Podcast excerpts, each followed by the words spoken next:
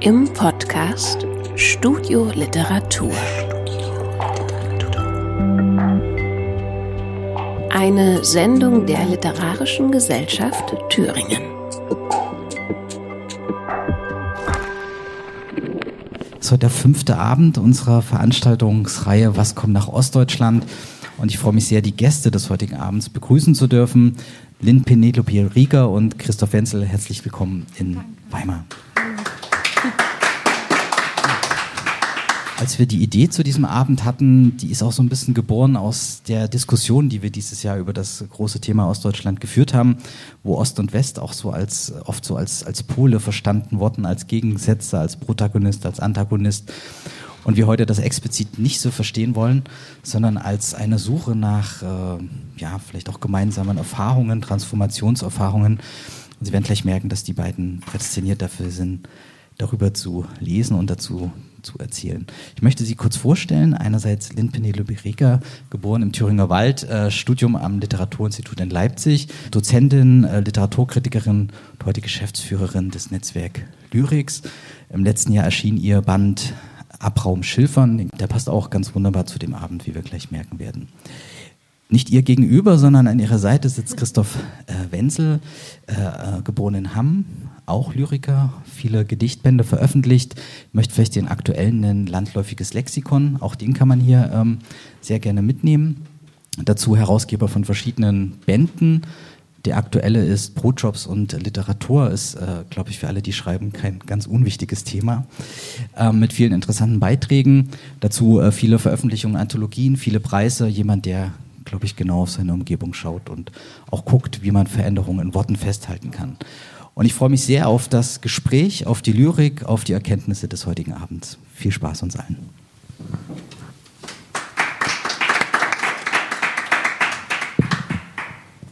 Vielen Dank für diese nette Begrüßung und die Einladung hier nach Weimar. Ich komme aus Ilmenau, das ist gar nicht so weit weg, also gebürtig zumindest. Heute bin ich aus Leipzig gekommen, deine Anreise war etwas länger. Und wir begegnen uns nicht zum ersten Mal, das ist schön. Ja, das stimmt. Ähm, ich habe einen Weg von gut fünfeinhalb Stunden hinter mir vom westlichsten Rand der Republik. Ich lebe in Aachen seit über 20 Jahren direkt an der niederländisch-belgisch-deutschen Grenze am Dreiländereck. Das heißt, ich kann zu Fuß in die Niederlande und nach Belgien rüberlaufen.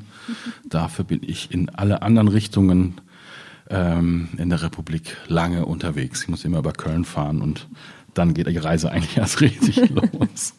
Aber ich freue mich sehr, hier zu sein. Äh, ich halte das Gespräch für unheimlich sinnvoll und äh, nötig und ähm, eigentlich müsste man das viel häufiger machen. Nicht immer mit uns gerne, aber sondern auch mit, mit anderen ähm, Paaren und Reibungen und Gemeinsamkeiten, Unterschieden. Richtig, das letzte Mal, ähm, es ist für uns wie so ein kleines Rückspiel. Das letzte Mal haben wir uns nämlich bei Köln getroffen zu einer ähm, Lesung direkt ähm, zwischen den ja, Ruinen kann man noch nicht ganz sagen, aber den verlassenen Häusern von Mannheim Alt. Ähm, und da haben wir auf eine sehr ähm, oberirdisch zerstörte Landschaft geschaut. Und das fand ich damals schon ähm, sehr beeindruckend, wie das, was ich hier in Thüringen als unsichtbar erlebt habe, der, der Untertagebau, mit dem ich mich viel beschäftige, wie der dort ähm, als Tagebau eben wirklich so visuell so unglaublich brutal sichtbar ist. Und ja, umso schöner, dass wir jetzt einen Blick hier werfen können auf die etwas verborgeneren Höhlungen. Ja, das ist quasi mein, mein, mein äh, Gegenbesuch hier. Ähm, ich finde das wirklich wirklich sehr spannend.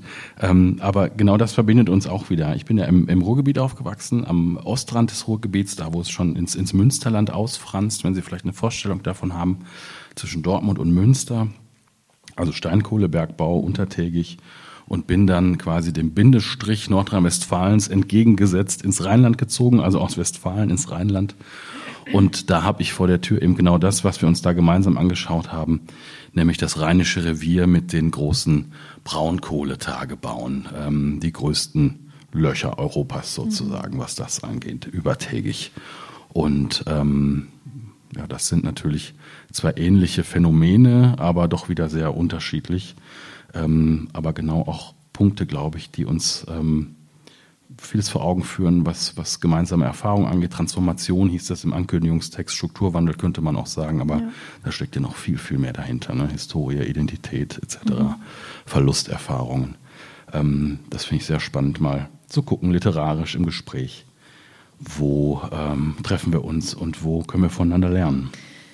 Das stimmt und ich dachte auch darüber nach, nochmal mm, als Einstieg transparent zu machen, woher diese Auseinandersetzung bei uns beiden kommt, äh, die wir da literarisch ähm, eingeschlagen haben, diesen Weg, den wir da eingeschlagen haben. Äh, weil dieser Unterschied ist ja trotzdem irgendwie massiv. Du hast gesagt, du schaust auf diese Löcher schon immer eigentlich, bist mit denen wahrscheinlich auch aufgewachsen, mehr oder weniger.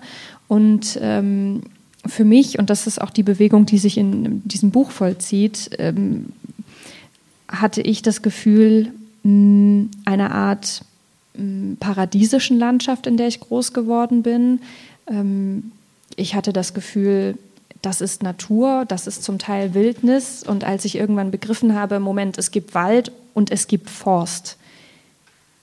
Und das alles, was dich umgibt, ist Forst, Fichte vom Feinsten. Und das wächst hier nicht einfach so. Das war gewissermaßen ähm, die Vertreibung aus dem Paradies. Und ich habe mich dann von Leipzig aus mit diesem Buchprojekt einfach wieder zurück nach Hause geschrieben, um zu erkennen, wo bin ich da eigentlich aufgewachsen, was ist das eigentlich und wie weit muss ich mich eingraben, bis ich am Ursprung dessen ankomme, was die Landschaft dort in der letzten Zeit, in den letzten Jahrhunderten so maßgeblich verändert hat. Ähm, mal zurückgespielt zu dir, wie bei mir geht das wirklich in die Kindheit zurück, dadurch, dass mein Großvater auch der letzte Bergmann in Ilmenau gewesen ist. Ähm, wie, wie war diese Auseinandersetzung? Wie hat die bei dir begonnen? auf eine gewisse Weise vergleichbar. Ich hatte das die ersten 20 Jahre äh, im Rücken, die Natur, das Münsterland, grün, ländlich. Und vor der Nase hatte ich ähm, den schon im, längst schon im, im, im Sterben begriffenen Steinkohlebergbau, der ja nur sichtbar war durch die Fördertürme, durch ähm, Bergschäden an den Fassaden, also diese Risse, die mhm. sich dann in den, an den Häusern zeigten, abgesagte Terrassen etc., sowas. Ähm, aber nicht zuletzt eben auch familiär. Meine beiden Großväter waren auch im Bergbau, waren Bergleute. Ich habe beide nicht mehr kennengelernt. Der eine ist an der klassischen Staublunge frühzeitig, also an der Silikose verstorben und der andere ist, wie man äh, bei uns sagte, im Berg geblieben. Ähm, bei einem ähm, Grubenunglück ähm, eben ums Leben gekommen ähm, schon recht frühzeitig Kriegsgefangenschaft, das spielt ja alles noch eine Rolle. Ne? Ist aus der Kriegsgefangenschaft wiedergekommen, dann im Ruhrgebiet in den Bergbau gegangen, das prosperierte seinerzeit. Es war ein guter, sicherer Job und dann ein paar Jahre später, nachdem er drei Kinder gezeugt hatte, mhm. ist er dann nicht mehr, ähm, nicht mehr nach oben gekommen. Ne? Also auch sowas ist ja kein Einzelfall. Aber Anlass dann irgendwann so im Erwachsenenalter, wenn man sich äh, künstlerisch betätigt, sich auch damit auseinanderzusetzen. Warum ja. ist man, wie man ist? Warum sind die Eltern, wie sie sind? Was war mit deren Eltern? Was hat die Landschaft mit dem eigenen Blick gemacht? Ähm, klappt immer besser, wenn man woanders ist, daraufhin zurückzugucken, weil man das den stimmt. nötigen Abstand hat. Ja. Ähm, insofern ist diese, diese Entwicklung dahin, glaube ich, doch auch ein Stück weit vergleichbar. Mhm. Idyllisch war es aber nicht. Ne? Ja. Also das ist eine Metropolregion, Industriegegend, da grenzt eine Stadt an die nächste, von Dortmund nach Bochum, nach Gelsenkirchen. Haben Sie den Eindruck, Sie, ähm, Sie fahren durch ein und dieselbe Stadt, die sind so verwachsen miteinander. Ähm, das ist ein riesiger Ballungsraum, da leben fünf Millionen Menschen. Ne? Mhm. Ja, und ich, du hast eben Folklore angesprochen, als wir uns vor der Veranstaltung unterhalten haben. Und das erkenne ich auch gerade wieder als Unterschied an unseren Geschichten. Denn mein Großvater ähm, ist immer dieser klassische stolze Bergmann gewesen. Die Bergmannsuniform hing picobello im Schrank, überall Mineraliensammlungen, die säuberlich beschriftet waren, Grubenrisse äh, beschriftet, äh, bemalt, gesammelt. Ähm, jeden Morgen hat er diesen klassischen blau etikettierten Bergmannsschnaps getrunken und war bis zuletzt der Meinung, dass das sein äh, Gesundheitsgeheimnis ist und war immer sehr stolz auf diese robuste Gesundheit und äh, darauf, dass, äh, dass es ihm damit so wunderbar geht. Und man muss aber dazu sagen, dass eben bei uns im Ort der Schacht, in dem er gearbeitet hat, dass der im 91 geschlossen wurde. Da war mein Großvater um die 50 Jahre alt und dann war das mit dem Bergbau bei uns vorbei, weil das eben schon immer im Ilmenau ein ganz, ganz, ja, eher äh, kleines Gebiet gewesen ist, nicht lukrativ, immer wieder eingeschlafen, immer wieder abgestürzt, immer wieder mühsam wiederbelebt. Und das macht, glaube ich, doch trotz allem auch ein bisschen was damit, wie man am Ende zurückschaut als Gesellschaft auch auf diesen Bergbau. Ich glaube, dass vielen in Thüringen nicht bewusst ist, wie es da unter der Erde aussieht, weil man es eben nicht wirklich sieht. Und dann gibt es eben noch dieses Phänomen äh, von so Abenteurern, sage ich mal, die dann mit Amateurausrüstung mhm. in diese alten Stollen eindringen, obwohl das natürlich total mhm. gefährlich ist und dann da Filme machen und das so ein bisschen begutachten. Ähm, das macht einfach, glaube ich, viel mit der Art und Weise, wie man das wahrnimmt und lässt sich natürlich viel, viel leichter verklären. Ja, Verklärung ist aber ein gutes Stichwort, findet im Ruhrgebiet ja auch statt. Also diese klassische Ruhrgebietsmentalität, der Zusammenhalt, das Ehrliche, Dreckige, aber doch äh, das Zusammenstehen in der Not ist ja tatsächlich auch nötig unter Tage. Man muss sich mhm. aufeinander verlassen können. Ähm, egal wo man herkam. Es gab ja schon früh auch Arbeitsmigration im Ruhrgebiet. Aber ähm, lukrativ war das seit Ende der 60er Jahre auch nicht mehr. Ne? Das war ja hochsubventioniert, das Ganze. Ähm, aber so identitätsprägend und stiftend, dass man das sehr lange am Leben gehalten hat. Ne? Auch dieser ganze Arbeitszusammenhang von, von sich Untertage dreckig machen, damit die Familie versorgen können, das ging. Ähm, Gewerkschaften, Partei, ähm, Kirchen etc. Das war ein großer Zusammenhang, der identitätsbildend und stiftend war und das drohte halt wegzubröseln. Mhm. Also auch politisch eine riesige Gefahr, ähm, die man versucht hat zu minimieren, indem man das auch hochgradig subventioniert hat, das Ganze lange Zeit. Ne? Bis dann, letzte Zeche hat glaube ich 98 geschlossen, wenn ich das richtig im Kopf habe. Ähm, ist jetzt doch auch schon wieder geraume Zeit her. Ne? Mhm. Und seitdem naja, in den, in den Beliebtheitsrankings, wo herrscht die größte Lebensqualität? Finden Sie bei allem kulturellen Reichtum, den es mittlerweile im Ruhrgebiet gibt. Tausende Angebote, also wirklich hochinteressant, wichtige große Theater, ähm, vielfältiges Kulturangebot, aber kein Mensch möchte in Gelsenkirchen leben oder in Bochum oder in der Dortmunder Nordstadt. Ne? Ich finde das natürlich hochspannend, weil ich verbinde damit was Emotionales, aber in, in diesen Rankings schneiden diese Städte ganz fürchterlich schlecht ab, also in, in, in Gesamtdeutschland. Ne? Was denkst du, hören wir mal rein. Willst ja. du was lesen? Ja, gerne. Also genau davon, ähm, wovon ich erzählt habe, möchte ich auch ein bisschen lesen, und zwar von der Spurensuche nach meinen Großvätern. Ich bin aufgewachsen am Rande einer Zechensiedlung. Meine Eltern hatten da ähm, ein Eigenheim, das sie später, nachdem sie eben kein Ehepaar mehr waren, ähm, aufgeben mussten. Und da schloss sich direkt die Zechensiedlung an die Arbeiterwohnungen. Ähm, und äh, in dem Versuch, nee, hier ist es, mal zu schauen, wie mag das gewesen sein, Ruhrgebiet der 60er Jahre, aber aus dem Blick ähm, eines später geborenen Erwachsenen, sprich meinem, vereinfacht gesagt. Ein Zyklus mit zehn kurzen, ganz kurzen Gedichten. Das Schwarzbuch, die Farbfotos. Sie werden viel Idiom hören, viel Lokalkolorit, Begriffe aus dem Bergbau. Ich gucke mal, ob ich die noch erläutere später. Es war gewesen. Die Blätter welkten rußschwarz ins Frühjahr. Dazu Sommers dürre Lichtausbeute. Der Himmel war nun einmal ausverkauft und Sonne gab es nachträglich vom Fass die Brandreden unterm Dunst, übers Blaue des Nachts ist der Himmel rot wie eine Glutorange. Im Garten wird das Risiko mit feuchtem Finger in der Luft geschätzt. Im Schlotschatten hängt die Wäsche heut im Keller, wo das Graugemüse wie verkohlt. Herne und Wanne und nebenan ist wieder einer weg vom Fenster. Herbst war im Winter. Der Schnee staubt wie Kohle, ein Schichtwechsel auf dem Rasen aus Kunststoff, die Tulpen aus Polyester, Wachs oder Gummi. Auf die Faust gibt's ein Eis und Eisen nistet in den Bronchien. An Kneipentischen wird geraucht wie draußen. rachitisch der Atem, milchig die Fenster der Laube, ein fossiles Obstspalier, Pigmente und Gespenster. Vor den Gardinen liefern die Tauben Luftproben im Heimatschlag ab. Dreckskerle. Der Vater und sein Sauberjunge, diese Kröte. Wie sie beide kauen am Revierlack und am Tabak. Wie sie fördern den Rollhusten zum Mundloch, zu den Zähnen. Alles Grauskalen in Legenden, die man sich in den Kauen erzählt und ausspuckt.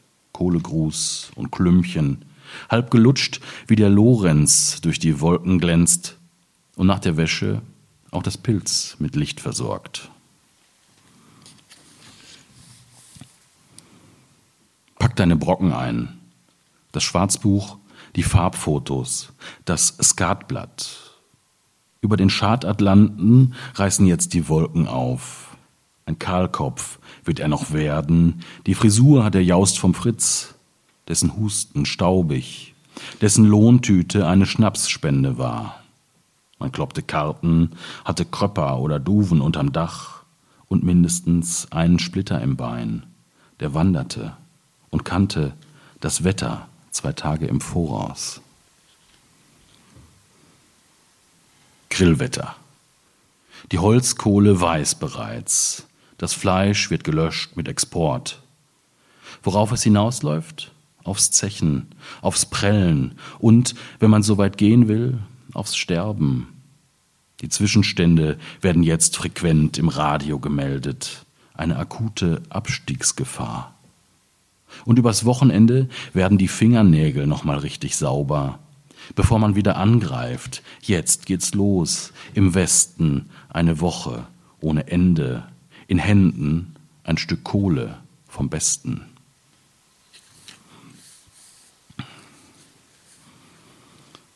Das muss ich jetzt doch kurz erläutern. Paris Palermo Pelkum ist eine Redensart aus meiner Heimatstadt Hamm. Pelkum ist ein ein Stadtteil, stark vom Bergbau geprägt. Da stand auch ein weit sichtbarer Förderturm. Und man sagte, Paris, Palermo, Pelkum, wenn man ähm, mit einem weiten Umweg doch ans Ziel gekommen ist. So von hinten durch die Brust ins Auge quasi. Aber man kam an. Paris, Palermo, Pelkum. Oder von hinten durch die Brust ins Auge. Das dauert zweimal eine halbe Ewigkeit und kostet richtig Asche. In der Nachbarschaft hört man sie johlen beim Pölen. Der Torschütze kommt mutmaßlich aus Pusemuckel, Polen, und hat Schwielen an den Händen und den Sohlen. Auf der Straße lag, sagt man, liegt die Kohle. Man muss sie nur noch in den Keller schaufeln. Wir treffen uns um acht im leichten Bieranzug. Wir trinken frisches Felsquellwasser. Damit löschen wir den Brand im Kehlenschacht. Wir tragen das Leder vor dem Arsch bei der Nacht und haben eine Haut wie Pauspapier. Blaue Striche von der Kohle eingeätzt, schwarze Ringe um die Augen, um die Nase eine Blässe, glänzend Margarine in den Haaren und immer frisch geduscht. Wir teilen das Brot miteinander und saufen Schnaps und Bier im Verein. Im Verein husten wir und quarzen.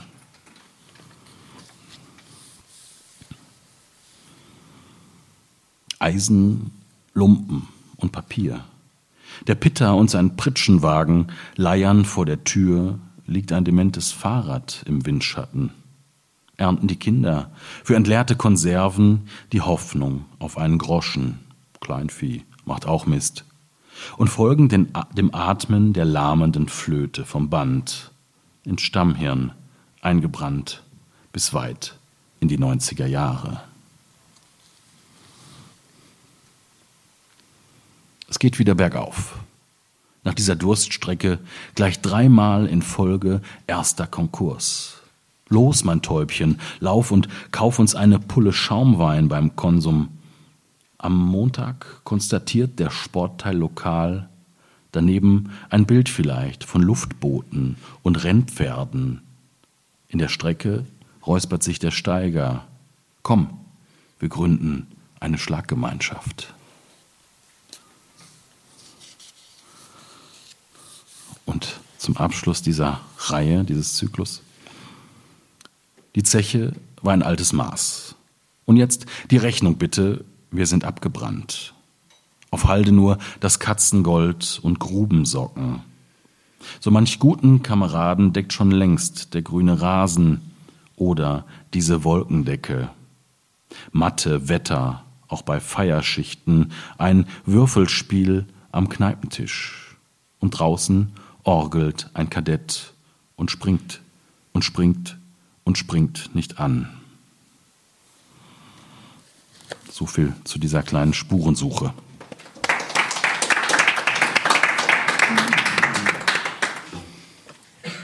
Ich habe zu Beginn ähm, ein paar Stellen mitgebracht, die den ersten Teil meiner Heimkehr beinhalten. Ich bin also natürlich vor allem auch gedanklich heimgekehrt und habe mich mit dieser Landschaft beschäftigt, aber ich bin auch sehr viel tatsächlich zu Hause gewesen und herumgelaufen. Das Ganze ist hier natürlich verdichtet in einer Reisebewegung und vermittelt vielleicht ein Bild dessen, was ich die ersten 19 Jahre meines Lebens vor Augen hatte. Ein Milan dreht sich gegen den Wind, die Kerbe im rötlichen Schwanz hebt sich ab gegen das Gelbgrau des Himmels. Tief gefingerte Flügel, gewinkeltes Karpalgelenk, Königsweihe. An den Unterseiten der Wolken sammelt sich das letzte Licht.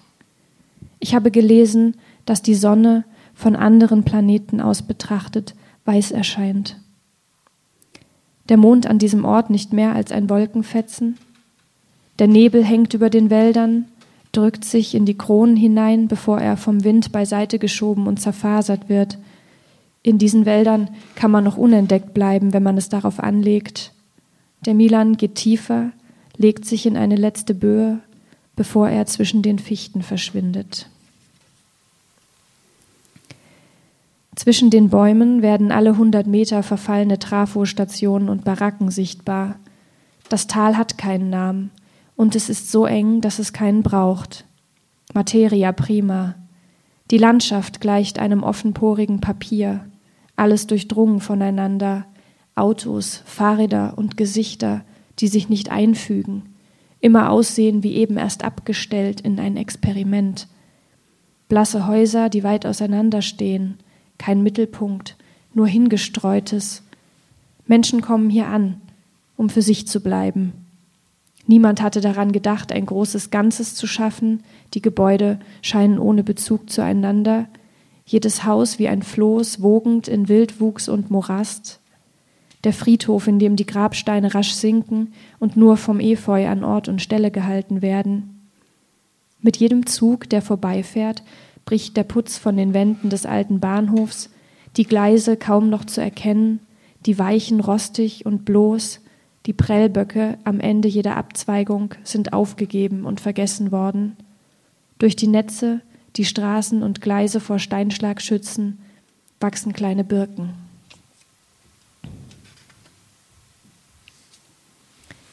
Ich steige aus dem Zug. Die Unterführung zum zweiten Gleis wurde gesperrt. Ein Bagger steht still auf dem Bahnsteig. Beton zieht sich um den Teich auf dem Bahnhofsplatz. Der Wind wird im Wasser sichtbar, dessen Oberfläche für einen Moment aussieht wie eine Haut, und in den Vögeln, die hinter einem Neubaublock hervortreiben. Am Ufer stehen die beiden steinernen Waldziegen auf den Hinterbeinen in ihrer immerwährenden Umarmung. Die Straße führt Richtung Norden aus der Stadt, endet in einer bröckeligen Kante am Rand des Ackerlandes. Hier beginnt der Weg in den Wald, erst auf Geröll, später auf festgetretener Erde. Die Luft ist zu kalt für Gerüche. Das Licht, dessen Quelle nicht mehr auszumachen ist, legt sich wie Wasser um die Dinge. Alles, was vor mir liegt, scheint hell und klar umrissen, nur in der Ferne milchige Verdichtung der Luft. Die Bäume geraten in Bewegung. Als der Wind mich erfasst, trete ich zwischen die Stämme, wie man hinter eine Bühne tritt. Ich betrete das kleine Naturschutzgebiet, das mir als Kind vorkam wie ein Kontinent. Drei Teiche von alten Bäumen gesäumt und Buschwerk, in dem ich hockte wie ein Tier. Schmale Pfade, begrenzt von sumpfigen und bröckelnder Erde. Doch der aufgewölbte Ufersaum liegt bloß, die Bäume sind fort. Ich erklimme das Brachland, auf Wasser wartend. Doch da ist nur eine gewaltige Mulde, angefüllt mit trockenem Gras, Schilfen und Kamille, wilder Möhre, Disteln, Rohrkolben, Reinfahren. Die Landschaft ruft, ich war Wasser.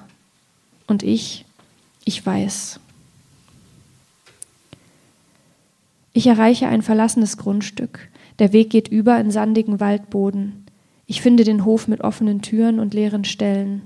Das Scheunentor ist zugewachsen. Trollblumen dort, wo früher nur Brennnesseln standen. Die gelben Köpfe reichen bis zum gusseisernen Riegel und den gekreuzten Holzstreben über der verwitterten Eichenschalung. Insekten, die am Abend auf der Blüte einschlafen, bleiben gefangen bis zum Sonnenaufgang.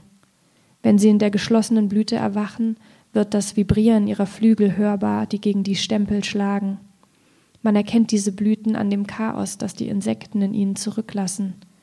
Die Staubblätter zerknickt, die Pollen überall verteilt auf den Kronblättern, die Flocken einer Schneekugel nach heftigem Schütteln. Und zuletzt. Ich folge verrottenden Zaunpfählen. Dieses Land zieht seine Grenzen selbst, sagen die Männer hier, wenn sie im Frühjahr das nasse Holz aus dem Boden holen und gegen frisches tauschen. Der Pfad führt in den Hain, ein leichter Anstieg, jeder Schritt weich auf Nadeln und grauem Sand. Die Wurzeln der Fichten streben fort vom Stein, auf dem sie stehen. Trockenes fällt von den Bäumen, als streife jemand durch die Äste. Der Hain endet nach wenigen Metern. Ich trete an den Rand des Felsens und blicke an der Bruchstelle des Rot liegend in die Tiefe. 30 Meter sind es von hier bis zum Grund. Nach 15 Metern kommt das Wasser die Flutung als eine Maßnahme gegen die Springer, die vor der Wende in den Ort reisten, um sich umzubringen. Im tiefsten Teil des Tals erkenne ich das Fundament eines Wohnhauses, Rohstoffe, Werkzeuge, einen rostigen Bagger, auf der Seite liegend. Das Grasland unter mir endet, wie die Helligkeit, die gerade noch den Talgrund erreicht. Es gibt keinen Übergang. Das Gebirge besteht aus Grenzen, Wasser, Wiese, Wald. Diluvion, verlorenes Land. Danke.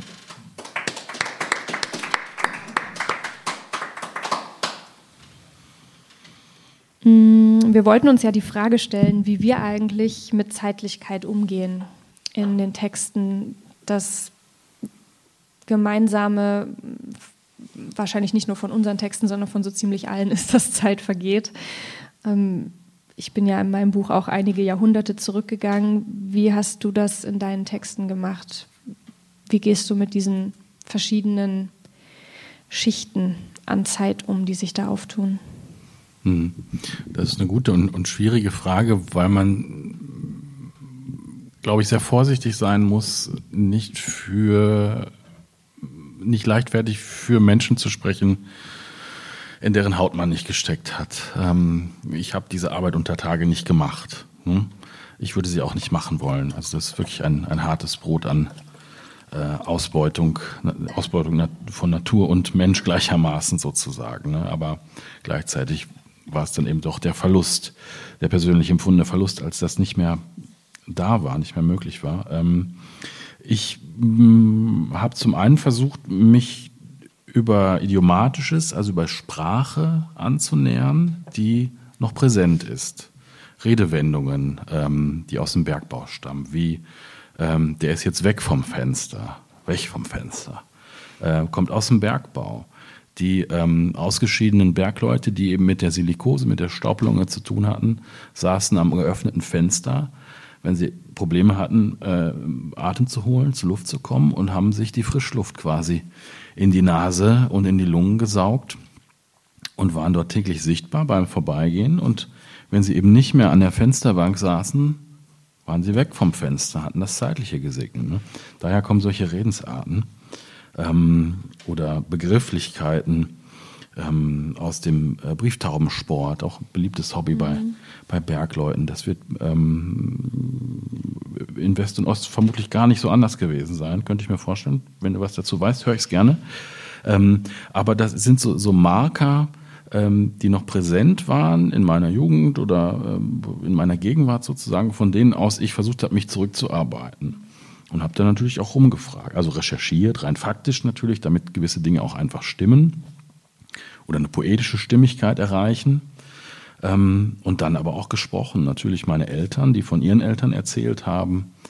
Ähm, ähm, die die äh, ehemaligen Mitschülerinnen Mitschüler zum Beispiel, die äh, zum großen Teil aus sogenannten, damals sogenannten Gastarbeiterfamilien stammten, die auch wiederum was erzählen konnten darüber, wie es war, als sie eben herkamen, äh, wie selten sie ihre Väter gesehen haben, etc. Hm? Ähm, und dann durch Straßenbild. Ähm, das kommt später nochmal in anderen Texten. Ähm, in der Wohngegend, wo ich war, bestanden die Straßennamen aus Gewerkschafternamen, Politikernamen, also Sozialpolitiker, auch zurückreichend noch, dann, also nicht nur aus der ähm, Bundesrepublik quasi, sondern noch weiter zurückreichend. Ähm, habe ich mich als Kind nie gefragt, wer sind diese Leute? Ne? Da waren das, weil man da rumstreunte und sagt, wo warst du? Ja, ich habe da und da gespielt. Äh, man rief diese Straßennamen auf, das war wie Familienmitglieder zu benennen quasi. Ne? Mal nähere, mal entfernte Verwandte, aber ähm, ich wusste nicht, wer ist Franz Hitze oder Augustin Wibbelter. Gut, das war jetzt ein Mundartdichter, aber auch sowas ähm, spielt da mit rein. Und später fing ich dann an zu fragen, wer waren denn diese Leute? Warum sind ausgerechnet die dort? Und warum tragen die Straßen ausschließlich Namen von Männern? Keine einzige Frau dabei in dieser Bergarbeitersiedlung. Ähm, von da aus zurückzuschauen, ein bisschen mit dem Versuch gleichzeitig empathisch, aber auch mutig genug zu sein, auch mal wir zu sagen, so ein kollektives Wir aufzurufen, in dem Wissen darum, das ist so eine Art Rollenprosa ja. oder Rollenlyrik in dem Fall. Ähm, aber immer mit, mit, mit, mit, einer, mit einer Vorsicht dabei, nicht, nicht, ähm, sich nicht zu überheben, nicht, nicht, nicht zu viel zu behaupten, was man nicht wissen kann. Auch im lyrischen Sprechen. Nicht. Man darf imaginativ sein, mhm. man darf sich was trauen, aber ähm, mit einer gewissen Form von Respekt dem gegenüber, was man erzählt und von, von den Leuten, von denen man den Leuten gegenüber, von denen man erzählt. So würde ich es versuchen zu umschreiben. Mhm. Das ist äh, nicht ausformuliert, sondern eher der Versuch, beim Sprechen jetzt ähm, darüber nachzudenken und das irgendwie zu fassen. Ich finde das bei dir interessant. Du hast ja tatsächlich das, das Bild des Weges gewählt, ne? Mhm. des Weges zurückzugehen und beschreibst diesen Weg, ähm, der auch ein Weg in die Vergangenheit ist gleichermaßen. Ne? Magst du dazu ein bisschen äh, erzählen, wie, wie dieser Weg literarisch so funktioniert?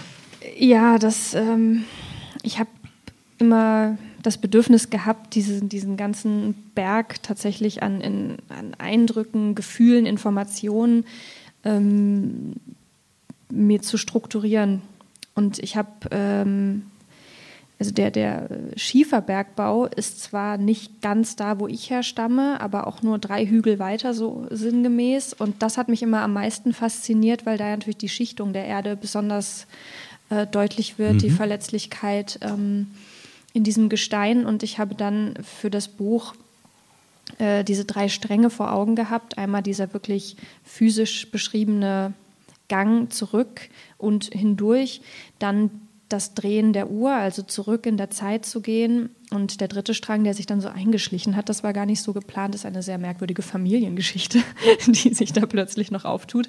Und diese drei Stränge sind ganz wild durcheinander gemischt. Äh, und wenn ich daraus lese, mache ich das meistens so, dass ich die Stränge äh, nicht durchmischt lese, sondern einzeln, weil man sonst völlig durcheinander kommt. Ähm, und diese Zeit zurück, da war mir relativ schnell klar, dass das muss eine ganz, ja, ganz ordentliche Struktur haben, sonst wird das nichts. Ich habe ähm, also ich bin ins Archiv gegangen in Ilmenau und äh, ins Stadtarchiv und dann habe ich eben angefangen, weil ich dann gemerkt habe, okay, mir geht es jetzt hier um die Geschichte des Bergbaus. Wann hat das begonnen? Wie lang geht das? Ähm, und dann für jedes Jahrhundert eine Station zu finden, die mich besonders interessiert. Mm, und dann ist was passiert, womit ich gar nicht so richtig gerechnet habe. Ähm, ich habe in jedem Jahrhundert irgendwas gefunden, was ich spannend fand. Und dann habe ich immer weiter recherchiert und dann bin ich meistens davon wieder abgewichen und habe dann was ganz Eigenes draus gemacht. Also so ein bisschen ähm, gegensätzlich zu deiner Vorgehensweise. Es hatte dann zum Beispiel zur Folge, ähm, dass ich in dem einen Jahrhundert äh, gedacht habe, jetzt muss ich hier über Sidonia von Hedwig Zeunemann schreiben. Mhm. Das war eine bekannte Barockdichterin aus Erfurt, die äh, als erste ähm, Frau im Ilmenauer Bergbau eingefahren ist und sich das angeschaut hat und für den damaligen Fürsten ähm, äh, oder in dessen Auftrag ein, ein ein, ein, Lied, ein, ein, Gedicht über diesen Bergbau geschrieben hat, beginnt auch schön mit diesem Fürstenlob ähm, und äh, beschäftigt sich dann mit diesem Bergbau. Und diese Person, die war sehr jung, das hat mich wahnsinnig fasziniert. Die ist da alleine durch Thüringen geritten, war unverheiratet, ist in diesen Bergbau reingegangen. Alles Sachen, die ich mich auch nie trauen würde. Äh, je mehr ich mich auch damit beschäftige, desto mehr schließe ich aus, dass ich jemals mich irgendwo hineinbegebe. Ähm, und ich habe dann eben versucht, ähm, also ich hatte so ein ganz, ganz dringendes Bedürfnis, diesen Versuch zu unternehmen, mich hineinzuversetzen mit der großen oder mit dem großen Hinweis, dass es scheitern darf. Also alles, was ich geschrieben habe, ist eben nicht wahr im klassischen Sinne, sondern bis zu einem gewissen Punkt ausschließlich nur und äh, nicht ähm, über gewisse Punkte hinaus. Und ich habe dann zum Beispiel darüber nachgedacht, wie es Sidonia Hedwig Zeunemann eigentlich gegangen sein muss mhm. mit diesem Wissen, das sie gehabt hat. Weil dieses Gedicht, was sie da geschrieben hat, das ist natürlich sehr, sehr lobend und lobt diesen Bergbau und lobt diesen Fürsten. Und ich habe gedacht, ich kaufe ihr das einfach nicht ab. Und ähm, dann habe ich sozusagen aus ihrer Perspektive eines der Kapitel geschrieben ähm, für dieses eine Jahrhundert, äh, wie sie einen Brief an ihre Schwester verfasst, der sie sehr nahe stand. Und ähm, das heißt, ich bin ganz, ganz frei umgegangen mit den Fakten, auf die ich gestoßen bin und habe sie extrem verfremdet teilweise. Und ähm, das war für mich so dieser Zugang, den es da gebraucht hat, äh, weil ich diese Faszination für dieses, also ich wollte mir meine eigene Faszination erschreiben sozusagen Genau, und natürlich ist es ein anderer Punkt, äh, wenn wir über das sprechen, was tatsächlich passiert ist, immer ganz nah an dem zu bleiben, was wir wissen und davon nicht abzuweichen. Es war auch so, dass kurz äh, bevor es gedruckt wurde, habe ich nochmal spaßenshalber gegoogelt, wie eigentlich der Stand der Dinge ist. Mhm. Ich war, wusste, dass der Schacht, diverse Schächte geschlossen sind, es wird nichts gemacht, es lohnt sich nicht und so weiter. Und so drei Wochen, bevor es in Druck gehen sollte, sehe ich so, um Gottes Willen, die wollen da wieder den Schacht aufmachen, die wollen bei Gern wieder Flussspat und dergleichen abbauen. Und ich war völlig überfordert und habe meinen Verleger angerufen und gesagt, was machen wir denn jetzt? Also das muss in dieses Buch, weil für mich war das Schöne, dass ich es mit einer abgeschlossenen Geschichte mhm. zu tun hatte. Und ich habe gedacht, okay, gut, ich kann von A anfangen und ich komme bei Z raus und dann habe ich was verstanden und kann was ruhen lassen. Ja, und das hat natürlich überhaupt nicht funktioniert plötzlich. Und dann habe ich das letzte oder eins der letzten Kapitel noch geschrieben, wo deutlich wird, das Ganze ist einfach nie vorbei. Und da werden wir ja auch noch drauf zu sprechen kommen, im letzten Teil sozusagen, wenn wir über die Zukunft reden. Wahrscheinlich könnte ich jetzt anfangen, das gleiche Buch nochmal zu schreiben. Und ähm, ja, das ist ein anderes, eine andere Sache, aber das war unerwartet. Das beschäftigt mich ein offener Faden, äh, auch für uns natürlich. Spannend zu sehen, ob du daran anknüpfst. Auch unmittelbar quasi mit dem nächsten Projekt. Vielleicht kannst du später was verraten. Mhm. Oder ob es erstmal auch liegen muss, ähm, damit mit die Distanz da ist, um, um sich dann wieder ähm, rückblickend quasi mhm. anzunähern. Ja. ja. Ja, spannend. Ähm, was ich mich gefragt habe, also im, im Vergleich zum Ruhrgebiet, wo äh, diese Bergbaumentalität ähm, mentalitätsprägend war. Ich zögere ein bisschen, ist zu sagen, weil da, wo sie das heute noch ist, ähm, betrifft es vermutlich eher, also sowieso die Nachfolgegenerationen, die entstammen aber noch eher, also haben entweder einen Bildungsaufstieg hingelegt äh, im Vergleich zu ihren Eltern oder Großeltern ähm, und gerade dieses Milieu pflegt diese, diese ähm, Ruhrpott-Folklore ganz besonders. Ähm, und auch gar nicht mehr so ironisch, wie das zwischenzeitlich mhm. mal war, ne? wo man sich auch viel darüber lustig gemacht hat, über das Ruhrdeutsche, das Idiom und so weiter. Ähm, und ähm, für diejenigen, die diesen Abschied äh, ihrer damaligen sinnstiftenden Arbeitswelt, so nenne ich es mal ganz vereinfacht, miterlebt haben, muss mir das manchmal ein bisschen äh, wie, wie Hohn vorkommen, weil sie sich immer weiter konfrontiert sehen mit diesem, diesem Verlust. Ne? Mhm. Ähm, also auch die, die, die ganzen das ist alles sehr zweischneidig. Diese Fördertürme, die noch äh, sichtbar sind, dann sind das jetzt vielfach Kulturzentren. Mhm. Alles prima. Ne? Man versucht da Vielfalt hinzubringen, kulturelle Vielfalt. Das kann man ja eigentlich nur begrüßen. Aber ich frage mich manchmal, ob die, die es mit ansehen müssen, ähm, sowas wie ein, ein, so las ich das in, in dem Buch, kann ich gleich noch darauf zu sprechen kommen, dass ich heute auf der Bahnfahrt las, ein prolongierter Abschied, also ein immer weiter verlängertes, mhm. nie abgeschlossenes Abschied nehmen müssen davon. Ähm, zweischneidig. Ne? Auf der anderen Seite, wenn man die Fördertürme abreißt, nur jetzt als offensichtlichste Beispiele, äh, Zeugnisse, Zeitzeugnisse, was man ja auch hier und da getan hat, ähm, ist das eben genauso schmerzhaft. Ne? Also kommt man da raus aus diesem Dilemma, so oder so wahrscheinlich irgendwie nicht. Ja. Ne? Ähm, und so ist es vielleicht auch äh, bei dir, so wie du das da erzählst, ähm, ein bisschen wie das Aufkratzen einer Wunde, oder? Auch das, dieses Öffnen des Schachtes. Ähm, so kam es mir jedenfalls vor, als du das gerade erzähltest. Ja, also grundsätzlich ging ja die Entwicklung ähm, in der Region bei uns eher so in die Richtung, dass da gab es dann halt den einen Schacht, wo man dann einfahren kann als Touristin und sich das angucken kann. Ähm, also Kultur, Kulturzentrum wäre zu hoch gegriffen, sondern einfach so ein bisschen ähm, historische Aufarbeitung mhm. an vielen Stellen und Erhalten der Substanz für eben so Zwecke der, der, der Darstellung, ähm, Bildung und so weiter. Ähm, und dann, ja, da gibt es auch ein Kapitel in, im, im, Buch, was mich immer sehr bestürzt, ist eben, mh, mm, was ich eben von diesen Videos weiß, die da hochgeladen werden, von den Leuten, die in diese Stollen reingehen und sich das alles nochmal anschauen. Die, die gehen dann da lang und dann ist da irgendwie. Ähm, dann sind da Dinge, die sind noch wie von gestern. Also einfach, die sind einfach dort geblieben. Und ich weiß nicht, ob das was Persönliches ist, dass ich immer das Gefühl habe, ich will einen Ort so verlassen, als wäre ich nie da gewesen. Mhm. Also irgendwie ohne Spuren mich lang bewegen, was natürlich eine Illusion ist, aber so dieses offensichtliche Tür zuschmeißen und mal gucken, was passiert, da, da, darüber werde ich nicht so ganz fertig, weil ich das Gefühl habe, da ist was dicht abgeschlossen, sondern da wurde einfach immer zugemacht und der Berg hat gar keine Chance, ähm, sich so richtig nachhaltig wieder aufzufüllen. Wir haben natürlich jetzt dieses Phänomen bei uns, dass es eine Gegend ist, die naja, es, es ist jetzt, also Gebirge ist natürlich immer, haben alle unterschiedliche Assoziationen dazu und es gibt größere Berge als den Thüringer Wald, aber zumindest ist da jetzt einfach sehr viel ländliches Gebiet, äh, kleine Dörfchen, Bergdörfer und so weiter.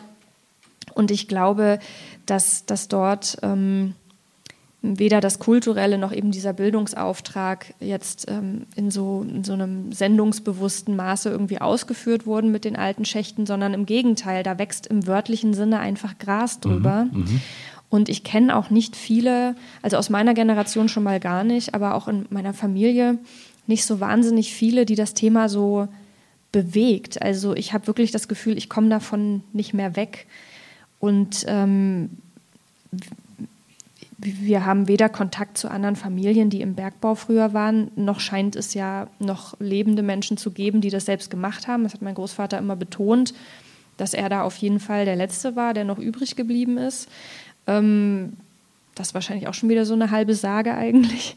Ähm, ja, und deswegen hat das einfach nie so eine Riesenrolle gespielt. Also ich glaube, viele in Ilmenau wissen auch gar nicht, dass, äh, warum diese Straße, ne, ist ja auch so ein Thema bei dir gewesen, äh, Bergrad-Vogtstraße heißt. Mhm. Über dieses Wort Bergrad habe ich auch nicht nachgedacht lange. Und dann irgendwann so, ah, Moment, okay. Und dass die halbe Stadt auch untertunnelt ist im Prinzip. Und ähm, diese ganzen Spuren findet man, glaube ich, nicht, wenn man nicht irgendwie danach sucht, weil, weil man es so leicht übersehen kann, weil es sich so weg, also man lebt da so mit. ohne dass man das hinterfragt. Mhm. Und entweder das sind Leute, die kommen dahin und wir sind eine Studierendenstadt, haben eine Uni, dann spielt es nicht so die Riesenrolle. Ähm, und, und, und wenn man da einfach lebt und mit dieser Historie nicht, nicht groß was am Hut hat. Ich meine, Goethe war da, das wissen nun alle, das ist ein Riesending. Und, und äh, steht auch überall, Goethe war hier und Goethe hat aber eben tatsächlich auch einiges mit dem Bergbau dort zu tun. Und dieser Link wiederum dann, das, mein Eindruck ist nicht, dass, dass viele da mehr als Hören sagen irgendwie oder mal eine Anekdote irgendwie kennen. Dass es einfach eben nicht so dieses gesellschaftsstiftende Moment gibt durch diesen Bergbau. Hast du den Eindruck, dass es ein Kapitel, das ähm, mehr Bedeutung haben sollte, nicht nur, weil es ein äh, Eingriff und eine Versehrung, also ökologischer Natur ist, mhm. sondern ähm, dass da gesellschaftlich einfach was ausgeklammert wird? Oder würdest du sagen, mh, hm, dafür war es äh, zu klein, zu wenig, zu unbedeutend? Also nur, nur eine Zahl als Vergleich. In den Hochzeiten des Ruhrbergbaus gab es 600.000 Bergleute. Mhm. Ne? Das ist ja unvorstellbar viel. Ja.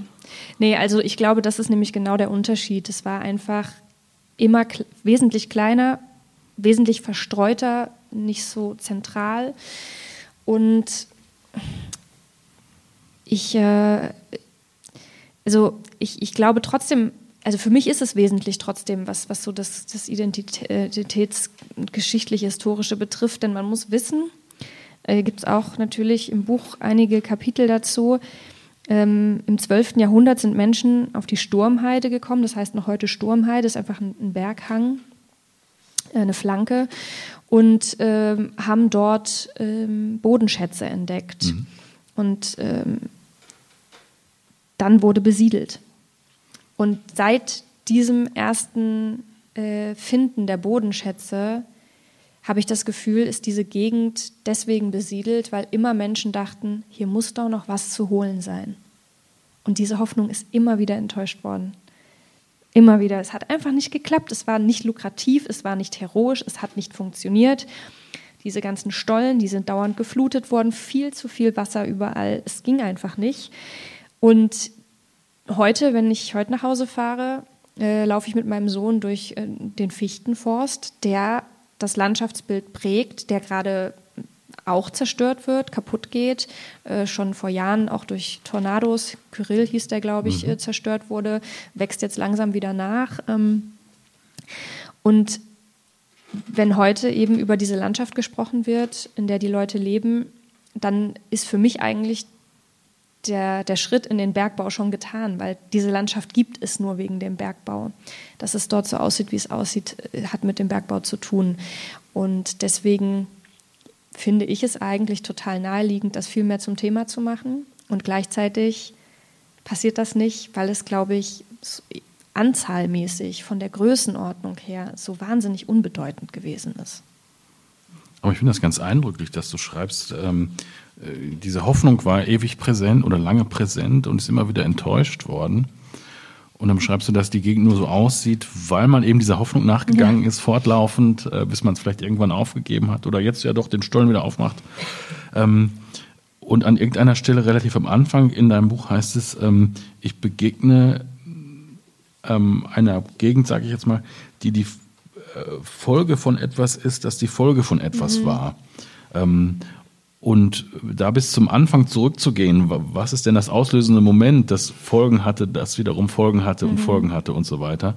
Ähm, landschaftsprägend und da, wo die Landschaft vom Menschen geprägt ist, prägt der Mensch sich selber auch immer mit, ob er will oder nicht. Ne? Ähm, das das finde ich spannend und, und du versuchst ja irgendwie an den Ausgangspunkt ja. zurückzukommen. Ne? Ähm, und äh, offenbar gibt es den ja. durch äh, das Auffinden von Rohstoffen. Ist letztlich im, im Ruhrgebiet oder im Rheinischen Revier auch nicht anders. Mhm. Und ähm, irgendwie, wenn man jetzt äh, das ganz hart zusammenschneidet, könnte man sagen, die Hoffnung macht alles kaputt. Ne? Also die Hoffnung auf, auf äh, ein Eldorado sozusagen, mhm. ein Rohstoff-Eldorado macht alles kaputt. Das ist ja schlimm. Auf der anderen ja. Seite ähm, war es vermutlich auch irgendwie unausweichlich. Ne? Also wahrscheinlich auch der Mangel an Alternativen. Ähm, wir, wir, können ja mal nochmal in die Texte so ein bisschen mhm. einsteigen, wenn wir über Zeitlichkeit reden, weil ich kann ja genau diese Stelle mal vorlesen, weil mein mhm. Buch ist ja im Prinzip auch eine Abfolge von Enttäuschungen im Wortsinne. Für mich jetzt beim Schreiben, für die Lesenden ja, der Vorhang geht auf, diese, das genau. ganz schöne Bild. Ja, ja. Und ähm, das, das liegt daran, dass ich äh, mir auch immer Sachen vorgestellt habe, wie die geschehen sind. Auch mit diesem Finden von, von diesen ersten Bodenschätzen. Was ist mein naives Bild gewesen? Ja, da ist jemand in irgendeine Höhle geraten und die Wände glitzern und funkeln und ulala, dann fängt man da an abzubauen. Ja, Pustekuchen. Das war nämlich ganz anders, wie ich dann erfahren habe, als ich mich mal wirklich damit beschäftigt habe. Ich habe mir immer vorgestellt, einer wäre beim Jagen in einen Spalt am Boden gestürzt und hätte eine Flamme im Hohlraum entzündet gegen die Schwärze. Glitzernde Felswände unter der Erde und ein Mensch in derbem Leder, der auf die Knie fällt vor dem Schatz, den er gefunden hat. Doch man weiß nur, dass möglicherweise einer ein Lagerfeuer mit Steinen schützend umringte und dass die Hitze das Kupfer aus den dunklen, unscheinbaren Brocken schmolz. Möglicherweise ein Mann und eine Frau, die 1198 durch die Sturmheide zogen und ihre nassen Kleider trockneten in der Nacht. Ja, und schon ab diesem Moment war für mich klar, ich muss jetzt alles wissen einfach, weil das ist ja viel besser als diese Höhle eigentlich. Also ich, ich, ich glaube, was mir beim Schreiben passiert ist, ist, dass ich mir eine Historie selbst erschrieben habe, mhm. die natürlich auch wieder fiktiv ist an vielen Punkten und die sich bei mir aber total eingebrannt hat. Ich sehe die also für, vor mir, wie die da irgendwie im 12. Jahrhundert durch diese Landschaft äh, gehen, die total unwirtlich und wild ist und urig ist und ähm, da versuchen irgendwie zurechtzukommen, wer weiß, wohin die unterwegs waren und ähm, dann machen sie sich das Feuer an und, und bemerken halt, da ist mehr. Und, mit, und, und so dieser, dieses Glitzern und im Feuer in diesem Fall und, und, und dieses Problem, dass dann dieses, diese Landschaft eigentlich nichts hergeben möchte, weil es ist hügelig und bergig und man gräbt sich dann da so ein. Ich lese mal noch zwei Stellen ähm, und, und es funktioniert einfach nicht. Äh, 1273. Nicht mehr als eine Handvoll Holzhäuschen, die sich an den Berg klammern. Wer etwas zum Tauschen hat, versucht sich in den umliegenden Dörfern eine Ziege zu besorgen. Die Bauern dort lachen über diese Menschen, die nichts von der Landwirtschaft verstehen und sich keine Kühe leisten können. Doch sie harren aus, wärmen sich am Feuer und warten auf den einen, der in ihrem Namen in der Stadt vorspricht. Nach Wochen endlich Nachricht. Sie dürfen. Das Land wird unter den Familien aufgeteilt. Männer, Kinder und Frauen graben fortan den Boden um. In den Berg hinein wagen sie sich nicht, tragen nur seine Oberfläche ab, einmal rundherum. Was sie finden, schaffen sie ins Prägewerk. Viel ist es nicht, die Arbeit ist hart, jeden unscheinbaren Klumpen Erde schleppen sie heran in der Hoffnung, der große Reichtum verberge sich darin. Immer mehr Menschen kommen in den Ort um ihren Teil vom Schatz auf der Sturmheide zu erbeuten. Die Arbeiter verkaufen ihre Habe für besseres Werkzeug, für mehr Land. Der Wald wird abgeholzt. Noch einen Meter tiefer graben sie und noch einen. Der dauernde Regen im Herbst reißt die bloßgelegten Hänge mit sich, die Hütten versinken im Schlamm, noch einen Meter, nur noch ein kleines bisschen tiefer. Nichts. Und im nächsten Jahrhundert passiert das Gleiche wieder und immer wieder und immer und immer wieder. Ich mach mal, ähm, wenn du einverstanden bist, einen Sprung von, vom 12. Jahrhundert quasi in die Gegenwart, weil da äh, es auf den ersten Blick und für geraume Zeit funktioniert hat. Man hat genug gefunden. Es war äh, lange Zeit lukrativ genug, bis man anfing, nicht nur ähm, in Zahlen zu denken, sondern auch zu gucken, ist das nicht ein ökologischer Irrsinn, mit dem wir uns äh, fortdauernd selbst schaden. Und zwar äh, rein geografisch dahingehend, wo wir uns getroffen haben, mhm. ungefähr. Mannheim Alt. Ähm, das ist bei Kerpen. Michael Schumacher ist da aufgewachsen, also auch in Mannheim Alt sogar. Mhm. Ähm, und dieser, äh, dieses Dorf gibt es nicht mehr. Da steht, steht, noch ein Hof, eine Kirche eingezäunt. Da steht drauf, dass das Eigentum von RWE. Ganz eindrücklich, als wir uns da trafen und literarisch durch den Ort spazierten mit 20, 30 ja. Leuten mit Regenschirm. Das Wetter war ganz fürchterlich. ähm, äh, war das einfach so beeindruckend, beängstigend, ähm, heftig mit anzuschauen, mh, weil klar wurde, was da alles abgebaggert wird. Nämlich nicht nur die Braunkohle, sondern eben auch äh, Biografien, ähm, die Historie von Ortschaften, die 800 Jahre alt sind oder älter. Ähm, diese Kirche wird irgendwann abgerissen werden und selbst für Menschen, die in dem Ort lebten und nicht gläubig waren, ist es eine Landmarke, äh, identifikatorisches Potenzial sozusagen. Das ist dann irgendwann einfach weg. So.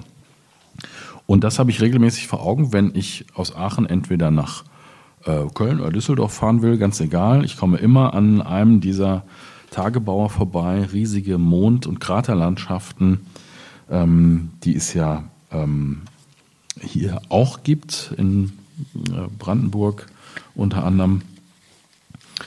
Und ähm, da habe ich mich etwas anders angenähert, darüber zu schreiben. Ich wollte diesen Dörfern quasi ein, ein Denkmal setzen, ohne sie wirklich im Einzelnen zu benennen. Und ich bin dann hingefahren mit dem Fotoapparat, ähm, wollte kein bloßer Fototourist sein, der eine Safari macht. Ähm, äh, aber irgendwie brauchte ich doch Anschauungsmaterial, um zu Hause weiterzuschreiben und versuchte möglichst diskret zu sein, weil es bisweilen immer noch einzelne Menschen gibt, die in diesen quasi dem, dem Abriss geweihten Dörfern leben, ausharren. Äh, alle anderen ziehen in die Neuorte, also es gibt nicht nur Mannheim Alt, das abgebaggert wird, sondern Mannheim Neu. Mannheim, Bindestrich, klein, neu.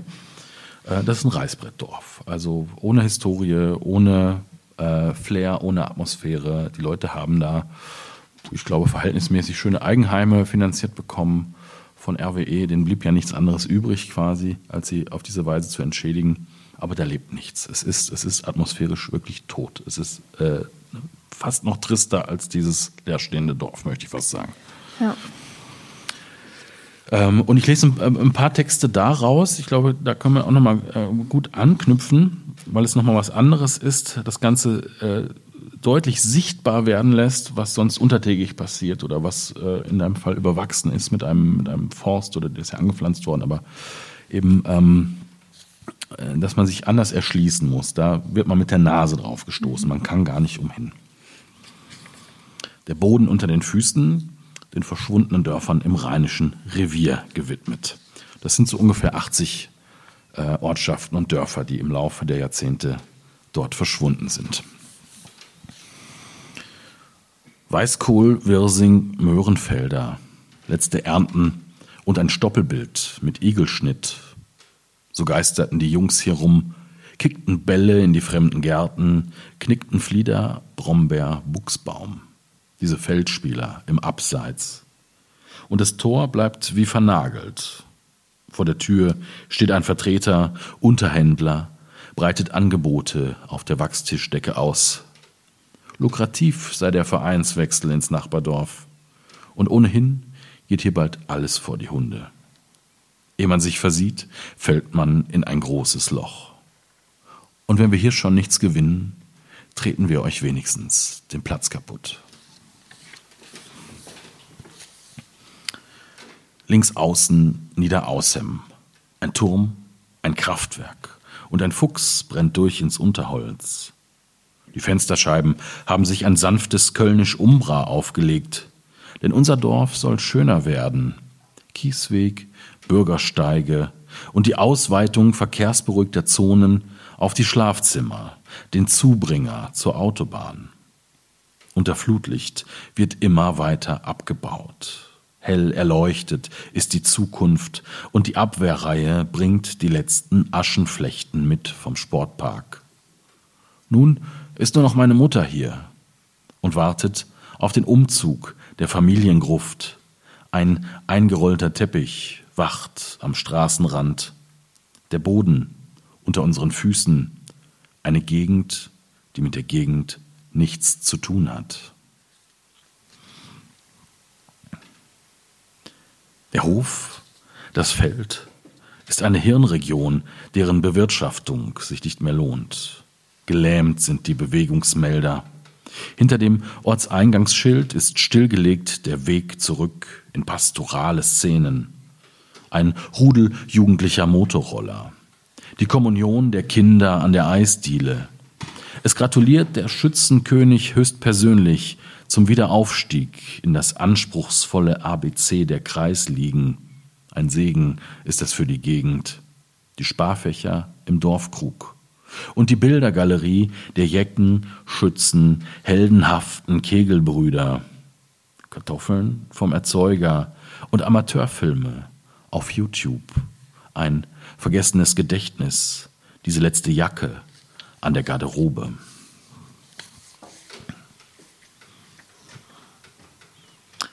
Die Trümmerbirne pendelt aus, die Kirchenglocken hängen ab.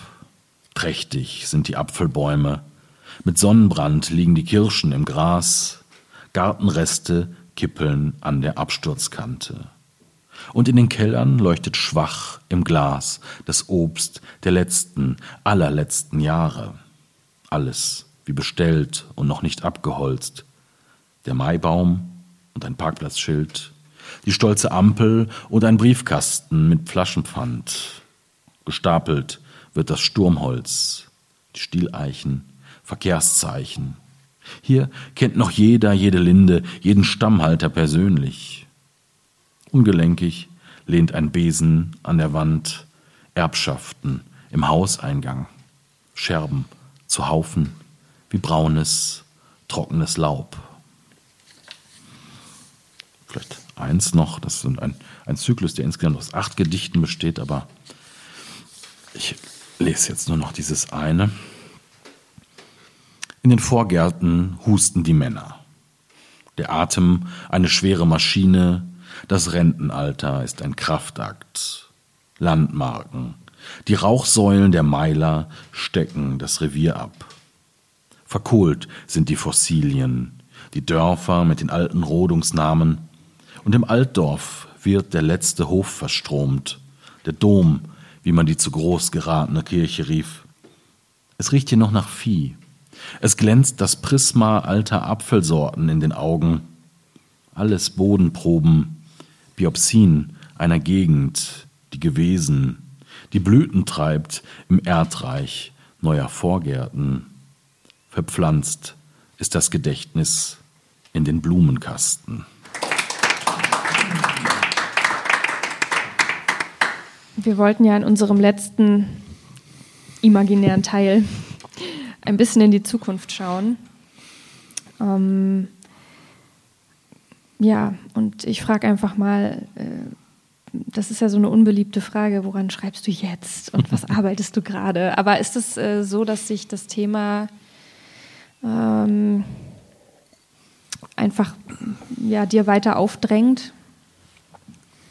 Äh, ja, Mm, es schleicht sich immer wieder ein, auch in der Betrachtung von eigentlich anderen Phänomenen schleicht es sich immer wieder ein, weil es doch sehr prägend ist. Dadurch, dass ich mit dem Thema im weitesten Sinne aufgewachsen bin, dadurch, dass ich es jetzt auf eine andere Art und Weise wieder vor der Haustür habe. Und besonders interessant, das ist, sind aber wirklich noch völlig, ähm, wie sagt man, ungebackene Brötchen. Wie sagt man denn? Wie ist denn das? No, noch nicht in trockenen Tüchern? Ich, nee, noch nicht mal begonnen. So, es ist eigentlich nur eine Idee. So, vielen ah. Dank. Genau. genau.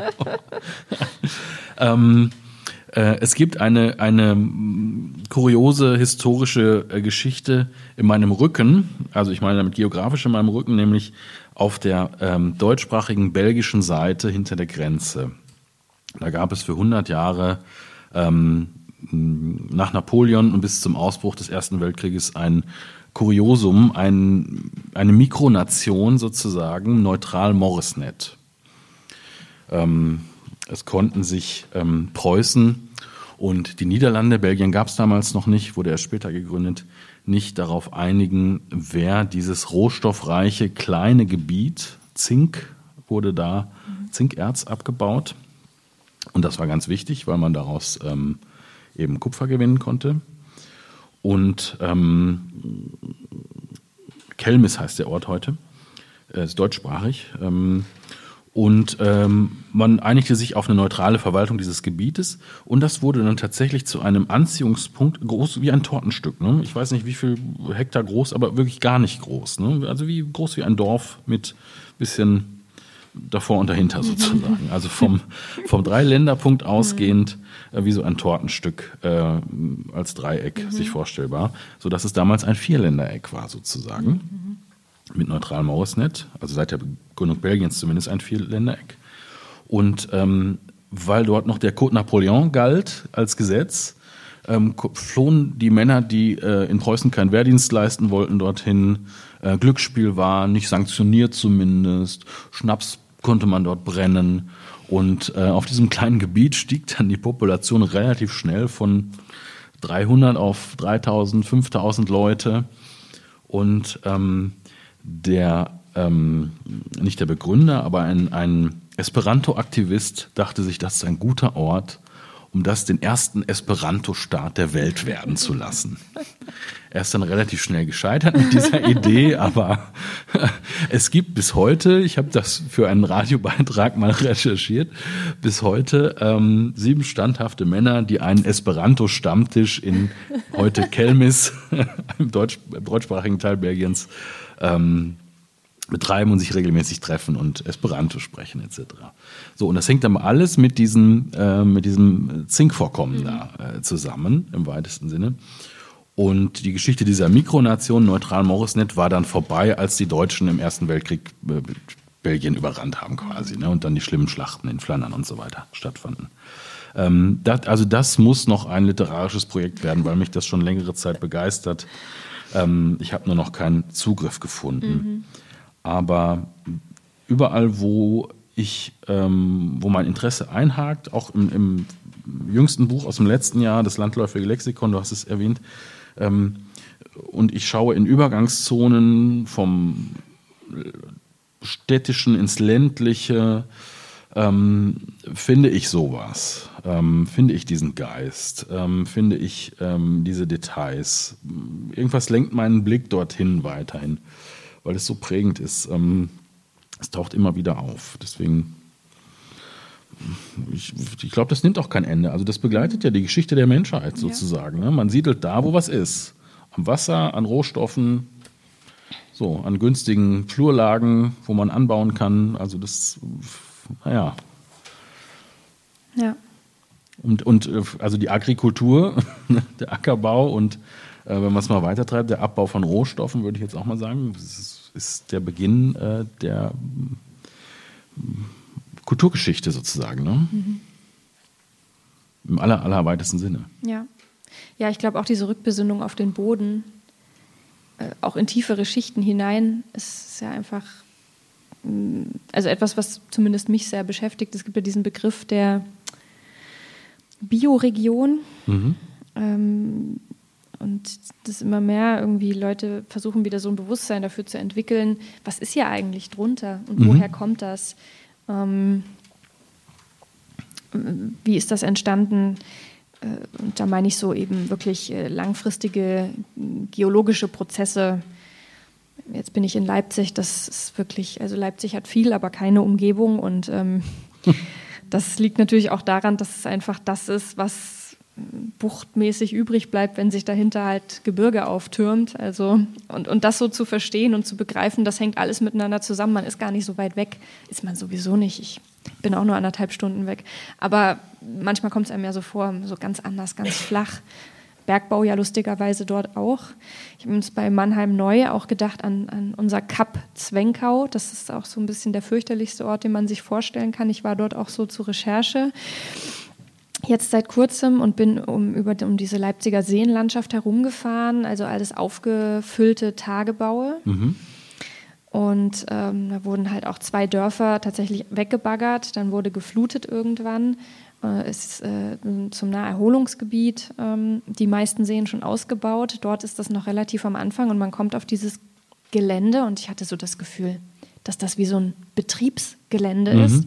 Und überall diese Stacheldrahtzäune und dann äh, so Pionierwäldchen, ganz ordentlich angelegt. Birken. Äh, genau, Birken ganz viele, äh, teilweise aber auch wieder so Nadelbaumplantagen. Und dann äh, hatte ich die ganze kein Mensch dort und hatte ich die ganze Zeit das Gefühl, gleich kommt irgendwie jemand mit so einem gelben Helm und sagt, das ist Betriebsgelände, mhm. bitte gehen Sie weiter. Ähm, es sah aus wie so Weltenbau. Mhm. Und dann, wenn man da rumfährt, überall noch die Schilder, Achtung, Bergbau betreten, verboten, total merkwürdig. Und dann kommt man an, nach Zwenkau und es gibt dieses Dorf Zwenkau und dann gibt es eben auf der anderen Seite Zwenkau, Kap, Kap Zwenkau und das ist, sind weiße Villen an einem See, wo früher Tagebau betrieben wurde, überall Baustellen. Es gibt da nichts, außer diese Villen, die wirklich so diese Kastenform haben, teure Autos davor und dann so ein ganz schmales Stück Strand, wo dann die fünf Kinder des Ortes mit ihren Eltern äh, versuchen zu baden, aber man darf nicht zu weit raus, weil ist ja alles mhm. noch nicht gesichert und so. Und ich war wirklich verstört einfach. Also verstört von dieser Seelenlosigkeit dieses Ortes. Also ich habe auch gemerkt, dass mich das Thema noch nicht ganz loslässt. Ich schreibe aktuell ein Essayband über Vulkane, den ich hoffentlich nächstes Jahr abschließen kann, aber Vulkane sind ja nun auch sehr steinig. Ähm, und habe dann zur Abwechslung zwischendurch angefangen, Gedichte über Steine zu schreiben, um nochmal so einen spielerischen Zugang mir selbst zu ermöglichen, weil ich ja bei dem Buch trotzdem irgendwie sehr viel mit äh, Recherche gemacht habe. Und ähm, habe so gemerkt, dass es bei mir die Faszination vom anderen Ende ein bisschen kommt. Ich fand das gerade ganz interessant. Es stimmt, überall, wo Menschen sind, hat es was mit dem Boden zu tun. Der gibt irgendwas her oder der bietet irgendwas an. Ähm, und bei mir ist der Zugang gerade eher vom Ende her, weil ich so gemerkt habe, dass ich im Wald keinen Trost mehr finde. Es geht alles kaputt. Es wird alles zerstört. Diese Fichtenmonokulturen werden vom Borkenkäfer aufgefressen und das ist ja auch im Prinzip nur der führt ja nur fort, was wir schon lange hätten machen sollen, ja, also uns dieser Monokulturen entledigen. Und deswegen habe ich mich an die Steine gewandt und habe einfach gedacht, wenn alles weg ist, gibt es den nackten Fels und dort möchte ich mich heimisch fühlen. Und deswegen habe ich jetzt angefangen, eine etwas obsessive Beziehung zu Steinen zu pflegen. Aber das ist für mich so diese, dieser, also dieser andere Aspekt, dass von, von hinten her, dass ich dachte, irgendwie es wird nicht nichts anderes übrig sein. Es ist eine sehr pessimistische Sichtweise, ich weiß, aber irgendwie tröstet mich das. Mich tröstet das, dass es Steine geben wird. Ja, das einmal bis zum Ende durchgespielt zu haben, das kann auch einfach entlastend sein. Ne? Ja, genau, ja, weil ja. ich, also es gibt ja auch so tolle Bücher wie The Road zum Beispiel ähm, von äh, Comic McCarthy. Äh, da sind die Flüsse gelb, man kann nichts mehr trinken und nichts mehr essen und es ist alles staubig. Und irgendwie habe ich mich schon gefragt, was mache ich dann eigentlich?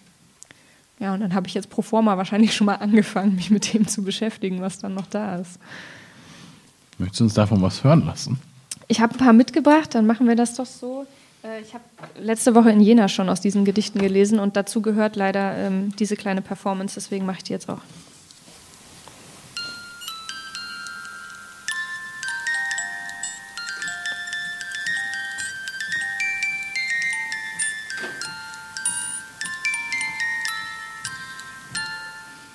Genau, der Zyklus, ähm, den ich dazu jetzt schon fertiggestellt habe, heißt Ästhetische Gefühle für Mineralien. Nature Deficit Disorder. Wie sollen wir mit unserer Sprache zurückkehren in den Wald? Kiesel für Kiesel gleiten mir die Worte ins Moos. Ich kann nicht sprechen, weder hin noch rückwärts, trete nur immer in die gleiche Spur, habe den Aufbruch in den Wind geschlagen bin doch zwischen Bäumen nicht mehr als der verlorene Sohn, heimgekehrt in die Fremde, tu nur so, als kennte ich mich aus, nenn die Dinge bei ihrem Namen, ich weiß ja doch nicht mehr, als diese Zeichen zu sprechen und dann der Stille zu lauschen, als spräche etwas mit mir.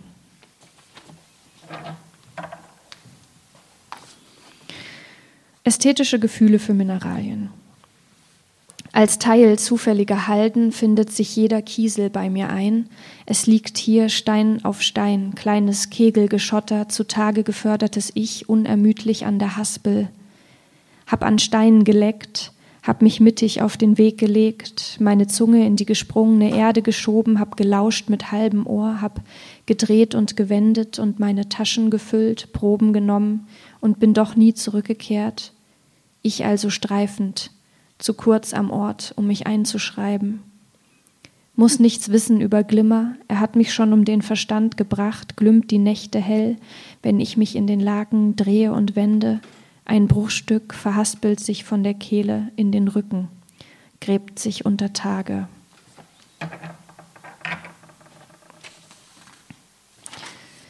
Asche, Staub. Nachts wühlt sich der Sturm in die Brache, Leg mich dazu, grab mich ein, wie die Erde unter den Fingern Nägel hebt, wie sich der Boden an Hände heftet, presst sich Gesicht in diesen Grund, öffnet den Mund, wässert die Erde mit der Zunge, jede Krume, das Schlucken, das Splittern des zu Stein zerfallenen Gebirges, zu Staub, meine Lippen Erde, mein Gaumen Erde, meine Stimme Erde, mein ganzer Leib, kehrt zurück dorthin, wo ich nie herkam, eingerollt, warm, nass, es wird Gras über mir wachsen, zum Glück, und in den Wurzeln auf meiner Haut werde ich den Wind in den Bäumen noch spüren können.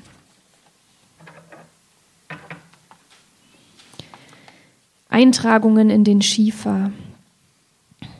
Das Gras längst zu Stroh gesponnen. Wir werden eine neue Jahreszeit einführen. Frühling, Sommer, Wüste, Winter. Werden mit der Hand schreiben. Eisen, Kupfer, Nickel, Chrom, Gold, Kobalt, Wolfram und seltene Erden werden mit einem Stein in der Hand in den Staub schreiben. Oder besser, es bleibt mir zu flüstern, eine Aussicht, von der ich mir große Stille verspreche. Und das ein oder andere Wort. Bodenproben 1 Wo ich lebe, sind die Worte Vorspeisen, esse heimlich Grundgebirge und Fragmente vom Schollenmosaik, schlürfe Altwasser, lecke mir lebhaft gefleckt und schiefrig Schmelzfetzen von den Lippen, Abtragung meiner Deckschicht, Drusengestotter, Wellenlispeln, schiefer Ton, Tropf, Zahn leckt in Trockenrisse und Klüfte.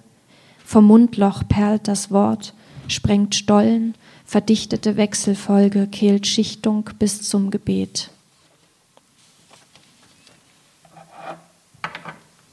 Hm. Vater, sagt Asche, ich leb unterm Stein, lebe im Schweigeschacht ein gutes Leben, kitzle die Fichten an der kurzen Wurzel, kichre spitz, singe schlicht, kahl, der Käfer ist zurückgekehrt, in die Borke der Rinde frisst er das Muster meiner stillen Fingerkuppen, Buch drucken und Kupfer stechen, die Mandibel fiedelt dichte Gänge, Fichte spricht, bevor sie bricht.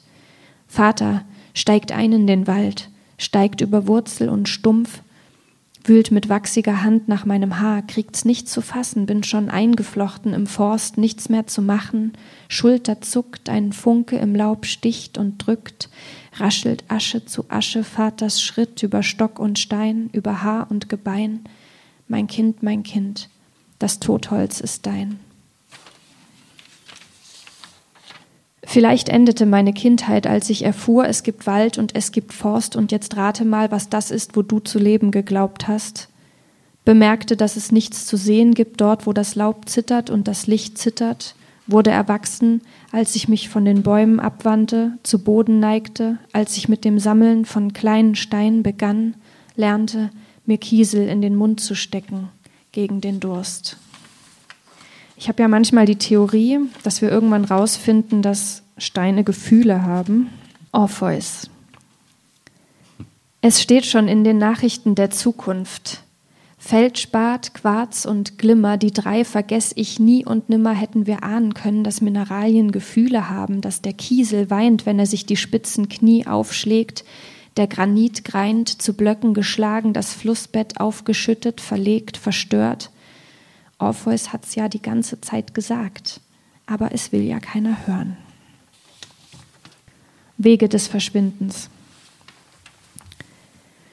Muss mich dir unterhäuten, schlüpfe hinein, Schlupfwinkle unter Scholle und Hof, wo nichts wächst, nur der Stein liegt und liegt da, wo er immer lag, bei Gelegenheit eine Fahrt hinein würde mir reichen für lang, für die Länge einer Schicht rausche ich tiefwärts heim, Richtung Erdkern vorbei, an den entlichteten Schichten des Gesteins einst aufgelesen, verworfen und trocken beweint.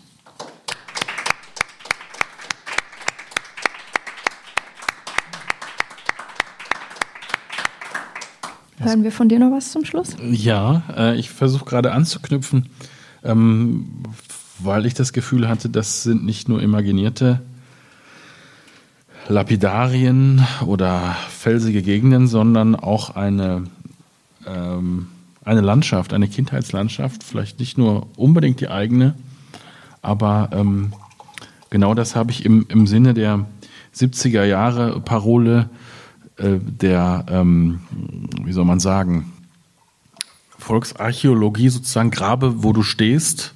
Mhm. Ähm, also beschäftige dich mit der Geschichte der Gegend, äh, in der du gerade bist. Ähm, und genau das habe ich auch versucht, ähm, poetisch zu machen und bin dann auf manches Verwandte gestoßen, auf manches, was wir hier schon angesprochen haben, manches, was ich schon erwähnt habe, wie diese Straßennamen zum Beispiel. Ähm, und ich glaube, da möchte ich einmal einsteigen und am Ende auch noch mit einem Zukunftsausblick. Ich habe gerade überlegt, ob ich das an den Anfang stelle des letzten Teils oder ob ich es ganz am Ende lese. Ich werde es ganz am Ende lesen, weil dann offen bleibt, ob man es vielleicht auch optimistisch deuten darf.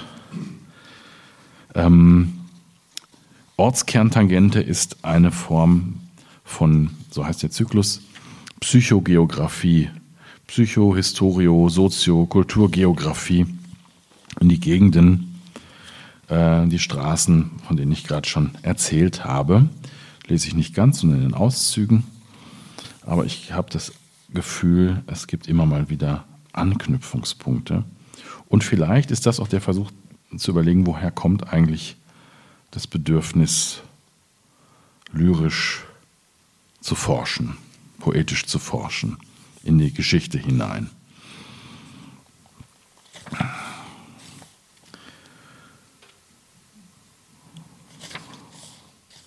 Du stehst im Hausflur, in der Feldflur, inmitten eines Wörterbuchs. Wir, ihr, sie, die Lücken, die Flecken, die Straßen der ersten 20 Jahre stehen jetzt im Bücherschrank.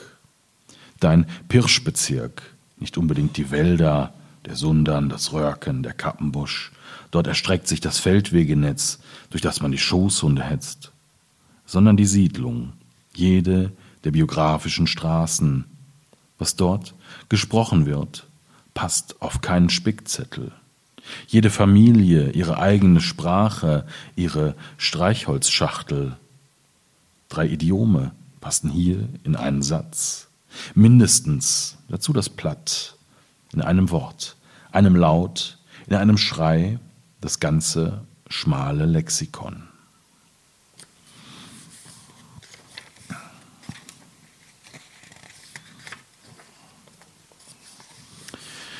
Ähm, du hast vorhin von dem Schnaps erzählt, den dein Großvater gerne getrunken hat und glaubte, daher käme seine robuste Gesundheit. Vielleicht war das auch nur eine Ausrede, um ihn weiter trinken zu können, glaube, ja. unhinterfragt. Aber tatsächlich gibt es, ähm, ich weiß nicht, wie das andernorts ist, aber im Ruhrgebiet an den Zechenstandorten Trinkhallen. Gibt es bis heute, die, die Bütchen. Ne? Ähm, da werden jetzt Süßigkeiten verkauft und hinter den Trinkhallen finden sich immer noch ähm, Gesellschaften zusammen, die da ihr Bärchen zusammen einnehmen und in der Regel in Eigenregie auch so einen kleinen Schuppen hinter das Bütchen gebaut haben und so weiter. Und das hat ja eine ganz eigene Geschichte, nämlich ähm, die äh, Kohle-Ruß-geschwärzten ähm, Bergleute, die dann wieder nach über Tage kamen äh, zu Feierabend, hatten trockene Kehlen, Durst. Zu Anfang wurde staatlich subventioniert äh, an den Zechen Schnaps ausgeschenkt. Bis man merkte, ist vielleicht keine ganz so gute Idee, das ist nicht so gesund. Wir schenken lieber Bier aus. Hm. Auch da merkte man, das ist vielleicht nicht die allerbeste Idee, dauerhaft Bier so staatlich subventioniert auszuschenken. Wir machen es mit Wasser. Und dann gab dachte, es. Dann kam Cola. Nee, dann gab es Wasser. So. Und aus diesen ähm, Trinkhallen wurden dann diese, diese Bütchen. Und in, äh, in der äh, Umgebung meines Elternhauses gab es fünf oder sechs fußläufig für einen Sechsjährigen zu erreichen. Mit Taschengeld in der Hand und Süßigkeiten ne? kaufend. Knobeln, Schocken. Rechts die Trinkhalle, links eine Kraftkammer, Klitsche. Überhaupt die ganzen Buden. Relais, an denen die Kutscher pausieren. Pferde, Malocha, Löschwasser in den Flaschen. Und hinter jeder Bude ein Verschlag. Auf keinem Kataster. Hier zwei Fragen nur. Und?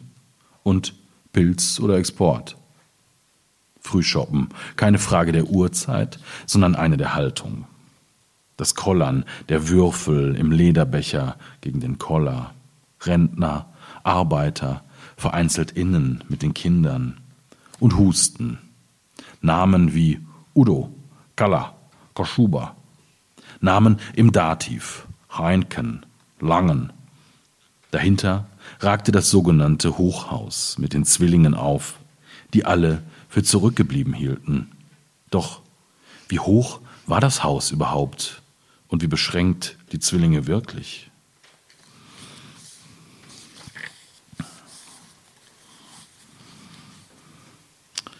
Junge, Junge, deine Landkartenzunge, ihr Anstrich, die Besiedelung, ergrautes Milieu, vertrautes Zuhause. Das Straßenbild ist abgeschilfert, Frostaufbrüche, die Fahrbahn ausgemagert. Der Trost der Straßennamen, Imbusch, Stegerwald, Minister Stein, wie von bekannten, nahen oder entfernten Verwandten, Krüger, Pünder, Glück auf. Dein mündliches Gedächtnis, sag, wie man auf Türkisch zählt, auf Polnisch flucht, vergessen. Aber wenn du's hörst, dann weißt du's wieder. Gwuppi, Bire iki üç, Hausnummern, blasse Engramme, immer noch viel Arbeit in den Kellern, Küchen, Knochen. Das liegt dir alles auf der Zunge, deiner Straßenkarte, vielleicht ein erstes Gedicht. Los, lies laut, mach einen Abstrich.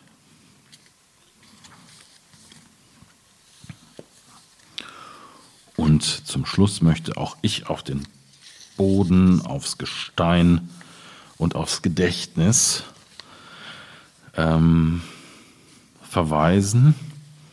Und ein Gedächtnis hat ja immer auch Potenzial, sich das zu merken, was erst noch passieren wird. Das Bodengedächtnis reicht tief. Es schichtet sich und wandert. Wer soll sich das nur alles merken, von der Kreide bis heute. Im Untergrund rauscht noch das Urmeer durch die Poren.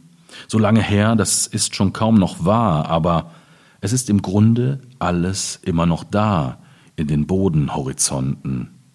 Die devonischen Schichten, darüber Carbon, die Steinkohle und die Gedächtnislücken von Perm, Trias, Jura. Die richtig mächtigen Schichten, Sedimente, Kreidebecken, skandinavische Eismassen, Verfrachtungen von Sand und Löss im Wind. Jetzt liegen wir hier und denken nach über Jagd und Getreide, Liebe und Arbeit, Mauern und Milch, Wälder und Wolf und Schafe. Wir speichern weiter alles ab. Doch wer soll das alles lesen? Trittsiegel, Fährten und Spurenfossilien, das Bodenhirn, hat für alles ein eigenes Gedächtnis, selbst für alles, was jetzt noch kommt.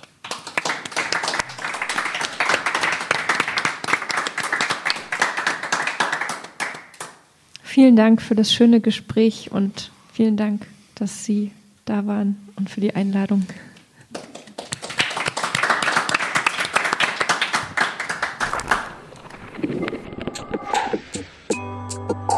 Im Podcast Studio Literatur.